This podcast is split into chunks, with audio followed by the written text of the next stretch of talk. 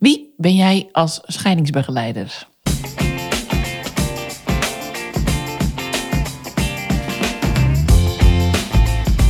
Hey, fijn dat je luistert naar de Scheidpodcast. Ik ben Carly Timmerman van Bureau Carbon, host voor gezinsvriendelijk scheiden. En ik ben Anneke de Groot, bedenker van gezinsvriendelijk scheiden en de grote vriendelijke bemoeial voor alle gezinnen.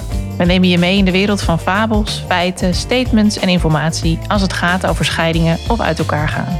Welkom!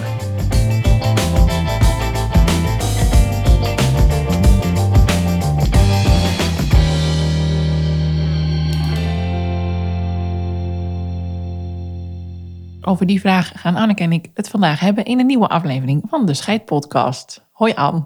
Goedemorgen, Carly. Goedemorgen. We zitten hier aan het begin van de meteorologische lente. Moeilijk woord. Ik vind hem al heel knap. Ja, het is gewoon echt vreselijk weer. Het komt met bakken uit de hemel. Ja. Nou, maar goed voor de tuin roep ik dan altijd. Zo is het ook, ja. Ja, die vraag, Anne. Jij hebt het vaak buiten de podcast tegen mij over hoe belangrijk jij het vindt dat mensen goed naar zichzelf kijken als ze een scheiding begeleiden. Ja. En waarom stel jij jezelf die vraag? Want volgens mij doe jij dat best vaak. Dat doe ik elk gesprek. Ja, precies. Ja, klopt. En ik denk ook dat je echt zelf moet weten hoe jij bent als begeleider. Wat zijn jouw allergieën? Waar word je blij van?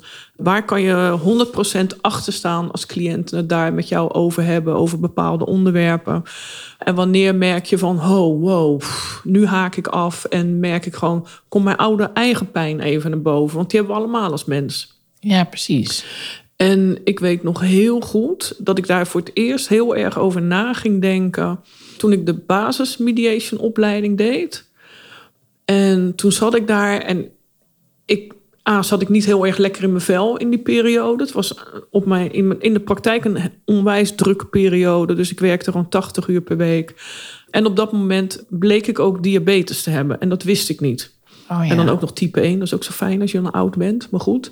Dus tijdens die opleiding ging ik gewoon onderuit. Terwijl ik daar een gesprek moest voeren. En dat ging niet goed. En later dacht ik, oké, hier moet ik echt even voor mezelf over nadenken. Want A, is dat nu omdat ik te veel gewerkt heb? B, komt het doordat ik ineens een diagnose krijg?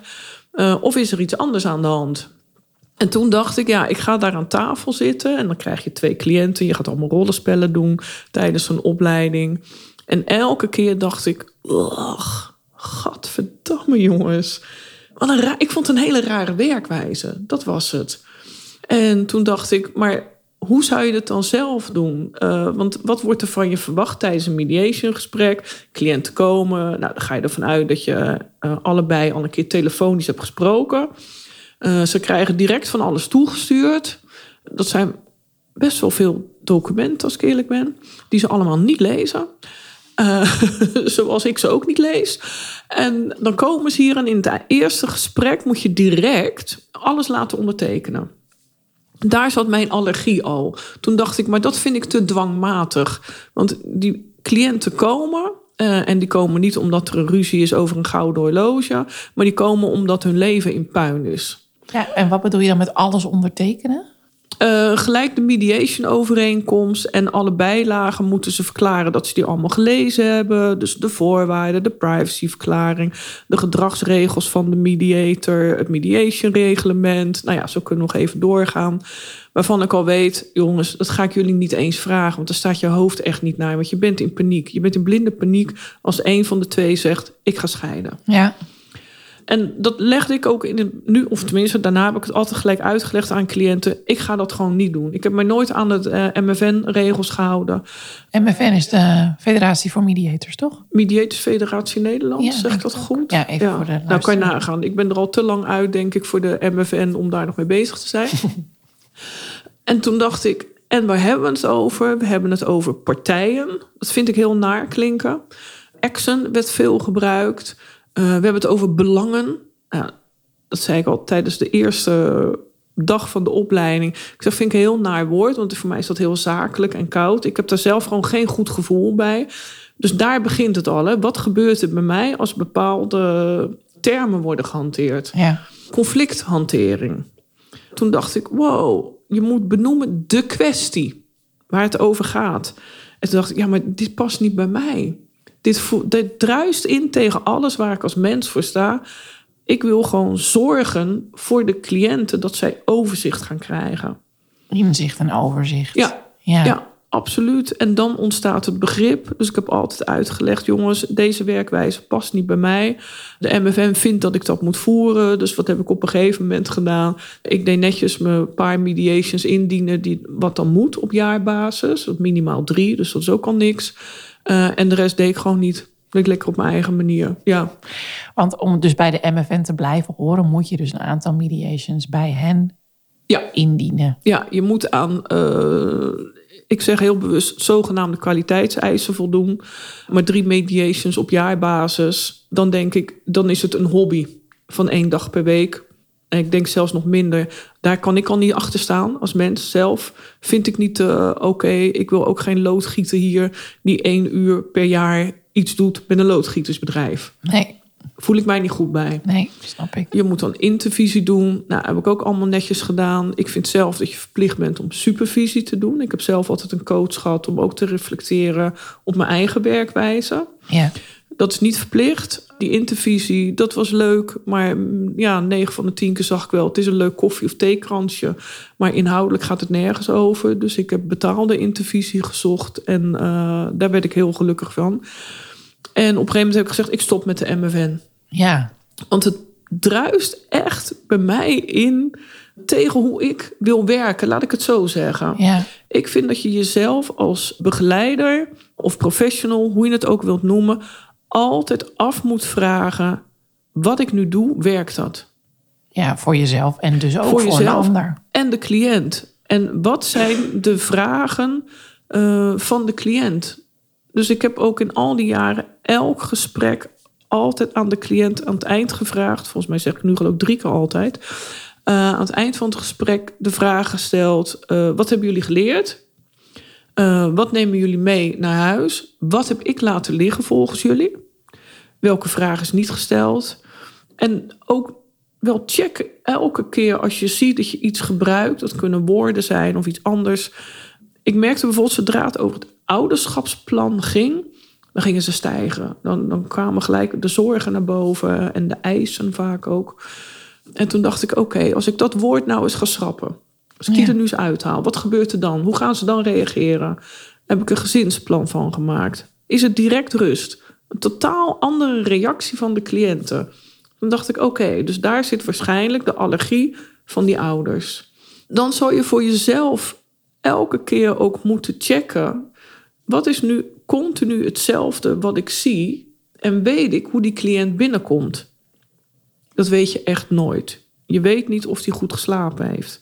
Je weet niet of hij vrij heeft moeten nemen.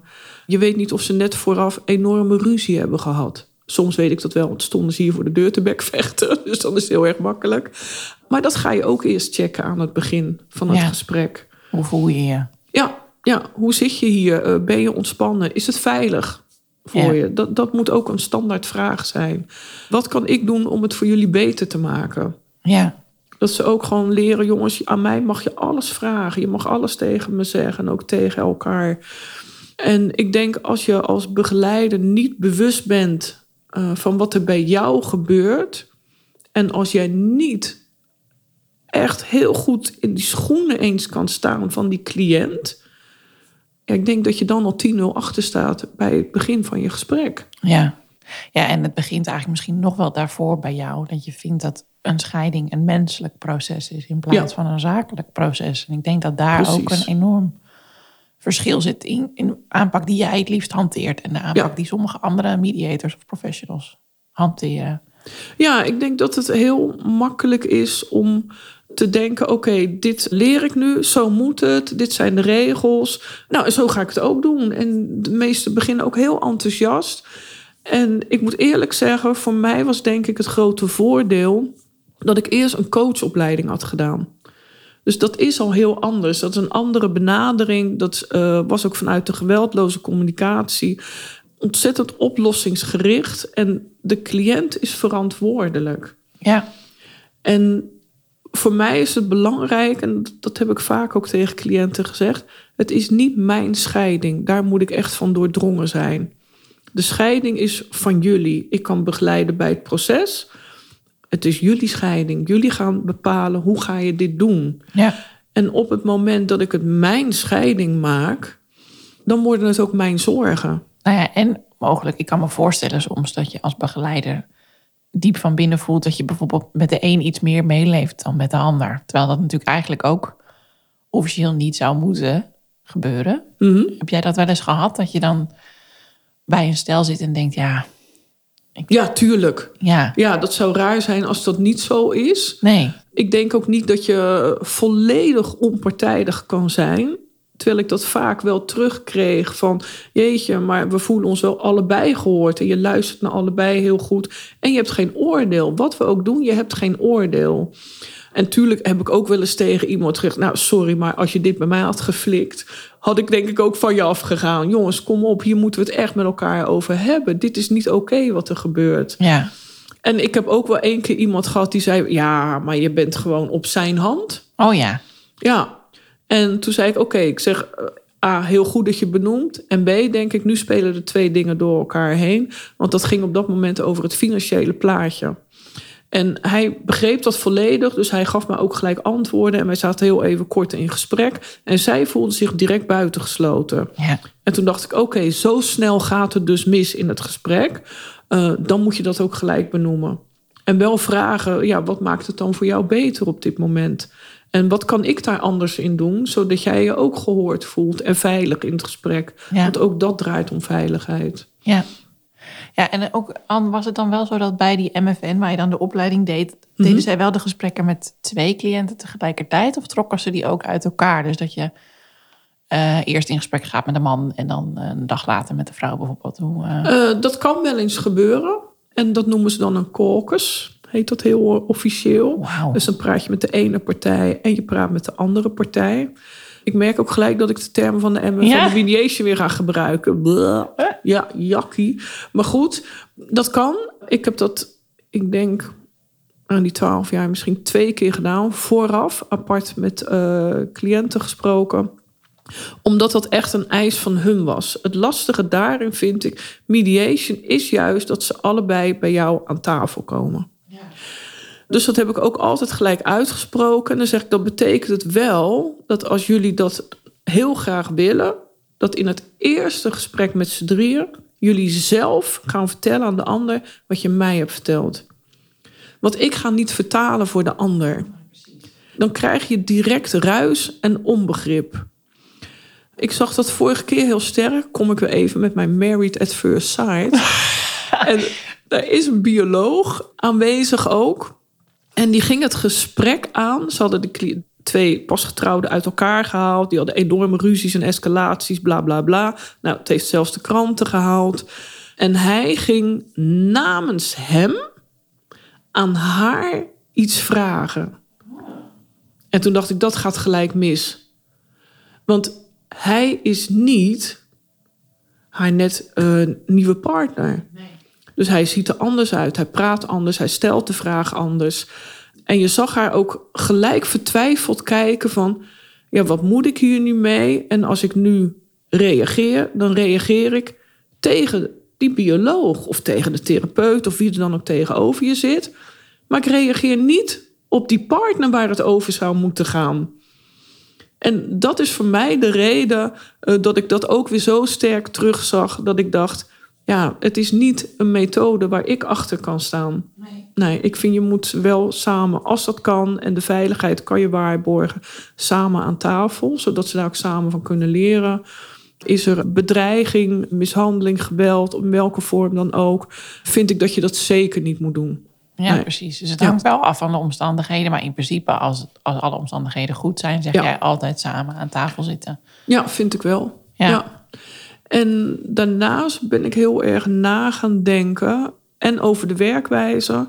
en in welke ruimte komen de cliënten. Oh ja. Ik merkte dat speelt een hele grote rol. Als ik bij collega's zit, zitten ze vaak aan tafel... is er veel meer escalatie. Hoe raar dat ook klinkt, merk ik, is er veel meer boosheid. Zit je heel snel dat ze boos zijn op elkaar... het gevecht met elkaar aangaan... En toen dacht ik, oké, wat maakt dan dat zo anders is? Dus ook dat ben ik in de jaren, zeker in de beginjaren, gelijk gaan vragen. Joh, wat is voor jullie een fijne setting? En ze vonden het altijd heel naar als ze aan tafel moesten zitten. Ja. Want ze zeiden dus dan, of we moeten worden tegenover elkaar gezet, of naast elkaar. Dus ik denk, een ronde tafel zou daarin al een groot verschil kunnen maken. Ja. Sowieso ronde vormen in je kamer verzacht al de omstandigheid waar ze in komen. En ik dacht van, oké, dan ga ik gewoon mijn stoelen altijd in een kring zetten. Zodat ze elkaar niet aan hoeven te kijken. Als ze dat gewoon even niet willen. Als ze die behoefte hebben, merk je vanzelf dat ze dat doen. Gaan ze die stoelen draaien. Ik heb geen tafel. Ik heb een paar hele kleine tafeltjes waar ze een kopje koffie op kunnen zetten. Ze hebben alle beenruimte die ze nodig hebben. Het is heel erg open. Ja. En dat hoor ik ook altijd direct terug als ze komen van... oh, ja, het is niet gezellig. Het is een beetje een zakelijke woonkamer waar we komen... maar waar we wel heel relaxed kunnen zitten. Ja. Heel ontspannen. Ja. En dat zie ik ook gelijk. Ik zie ze achteroverleunen. Ja, we zitten er nu, hè? We zitten nu in de luisterkamer. Dus voor de luisteraars, ik zit inderdaad in een vrij relaxte stoel. Het is een hele lichte kamer ook. Ja. Een mooie boekenkast. Verder weinig gedoe aan de muren. Dus het is ook niet veel weinig afleiding. Ja, precies. Ja, ik kan me heel goed voorstellen dat je hier met elkaar wel tot een constructief gesprek kan komen. Ja, nou dat merk ik ook. En dat zeggen ze zelf ook altijd van... Ik heb wel eens cliënten die zeggen... ja. We hebben zoiets van, we hebben van de week een date, want we gaan naar Anneke. Oh ja. En dan moet ik er ontzettend om lachen. En dan zeggen ze, ja, maar het is gewoon heel fijn om hier te zitten. En we voelen ons zo veilig, dat we ook echt alles tegen elkaar zeggen. Ja. Ja, en als je dat hier kan oefenen in een veilige omgeving, ja, hoe fijn is dat? Waarom hebben we dat gewoon niet standaard? En dat is dus ook waar je over na moet denken. Ja. En ik ben wel eens bij jeugdzorg in Amsterdam geweest... En toen dacht ik, oké, opvallend vind ik dat er dan alleen ouders zitten en geen kinderen in de wachtkamers. En dan kom je binnen in een kamer. Nou, het meest ongezellige waar je in terecht kan komen. Vaak een langwerpige tafel waar een van de ouders dan al aan wordt gezet. Hè, want die wordt dan opgehaald, als ik heel eerlijk ben, 9 van de 10 keer te laat. Oh ja. Dat gaat heel gehaast. Ze moeten dan zelf koffie uit de automaat halen. Dan vergeten ze dat de cliënt echt vrij heeft moeten nemen. Ja, en waarschijnlijk hartstikke zenuwachtig is. Of er tegenop ziet, of in elk geval niet. Enorm. Heeft niet geslapen. Daar beginnen we al mee. Dat is al 10-0 achterstand. Is te laat opgehaald. Dus heeft zich enorm op zitten vreten in die wachtkamer. Vindt het gênant überhaupt om daar in die wachtkamer te zitten. Ja. Want stel dat mensen hem herkennen. En jij hebt dus problemen met je gezin. Of je doet het niet zo goed als ouder. Want die oordelen die vliegen om je oren. En dan komt iemand binnen met 4 dossiers onder de arm. Van andere zaken. En die kijkt al op het horloge. Nou, die zegt amper nog goedemorgen tegen de cliënt. Ja, ik heb maar 20 minuten hoor, want het is druk en ik moet gelijk weer door. Dat ik denk, dat gaan we dus niet doen. Nee, dat is wel heel goed dat je daar ook inderdaad bij jezelf checkt. Van goh, wat voor sfeer, wat voor omstandigheden zijn er dus nodig om zo'n gesprek samen te voeren over zoiets emotioneels? Dat is het. Het is zo enorm zwaar voor die ouders. Want zij worden op dat moment beoordeeld... In hun beleving, hè, daar moeten we ook heel goed bij stilstaan... ben ik wel of niet een goede ouder? Ja. En je wordt vaak ook beoordeeld uit de normen en waarden van de begeleider. Ja. En dat is heel lastig, heb ik gemerkt, om dat los te laten. Om dat echt bij het gezin te laten. Daar moet je voor jezelf continu op reflecteren en bij stilstaan. Ja. En hoe erg is het als een gezin niet aan tafel eet? En er is wel volledig aandacht voor elkaar. Nou, is toch prima. Laat dat lekker. Sta er ook bij stil. De interventies die je doet, is dat passend voor die cliënt? Als ik tegen jou zeg, joh Carly, je moet even een hele lijst maken deze week. Van wat zijn nou je zorgen? En dan gaan we dat bespreken. En wat heb je dan nodig, hè? Wordt er vaak gevraagd. Daar heb ik ook wel een enorme allergie voor. Wat heb je nodig? En wat kan het voor jou beter maken? Ja. Want dan ga je echt binnen in jezelf kijken van... hey, oké, wat maakt het nou eigenlijk voor mij beter? Ja. Ja, interessant hoor, wel. Ja, maar dat is wel wat ik vind dat je verplicht bent als begeleider. En je komt bij die gezinnen. Wow, dat is nogal wat. Ja, en je stapt natuurlijk ook in op een moment in hun leven waar in heel veel onzekerheid, onduidelijkheid, paniek inderdaad, wat je net ook al zei, schaamte misschien. Absoluut, er is zeker schaamte. Heel veel emoties. Ja. En dan is het natuurlijk, als je zo schetst hoe dat dan gaat. Ja. Ja, als iemand op zo'n horloge kijkt en dat je denkt, ja. Dat voelt natuurlijk heel zakelijk. Dan voel je je niet per se gezien. Nee, totaal niet gehoord. Er is vaak niet eens ruimte voor een gesprek. Hè. 20 minuten, meestal na 3 kwartier mag je blij zijn als je dat haalt. En dat is ook echt strak afgebakend. En dat betekent ook als je als begeleider van het gesprek, of bijvoorbeeld als je zit daar als voorzitter bijvoorbeeld bij de beschermingstafel en je zegt 3 kwartier, moet klaar zijn. Dan ga je sturen namelijk. Ja. Want binnen die 3 kwartier moet je antwoord hebben op bepaalde vragen. Ja. Dus dat is je scorenlijst die je bij moet houden. Het moet effectief zijn. Ja. Dan vergeet je al te luisteren. Ja, dat denk ik ook. Ja, want je zit daar maar met 1 doel. En dat je zo snel mogelijk naar het volgende dossier kan. Ja. Ja, ja, dat is niet fijn voor degene die over wie het gaat, zullen we maar zeggen. Nee, want die voelt zich na het gesprek gewoon weer niet gehoord. En het was weer het zoveelste gesprek waarin er niets is veranderd in hun beleving. Ja. Er is niets verbeterd. Nee. Terwijl ik denk, als je daarin meer rust, ruimte zou nemen, meer tijd. En zegt, jongens, ga zitten, we hebben alle tijd. En wat willen jullie vertellen? Ja. Wat kunnen wij nu doen om het voor jullie beter te maken? En wat kunnen jullie zelf doen om het beter te maken?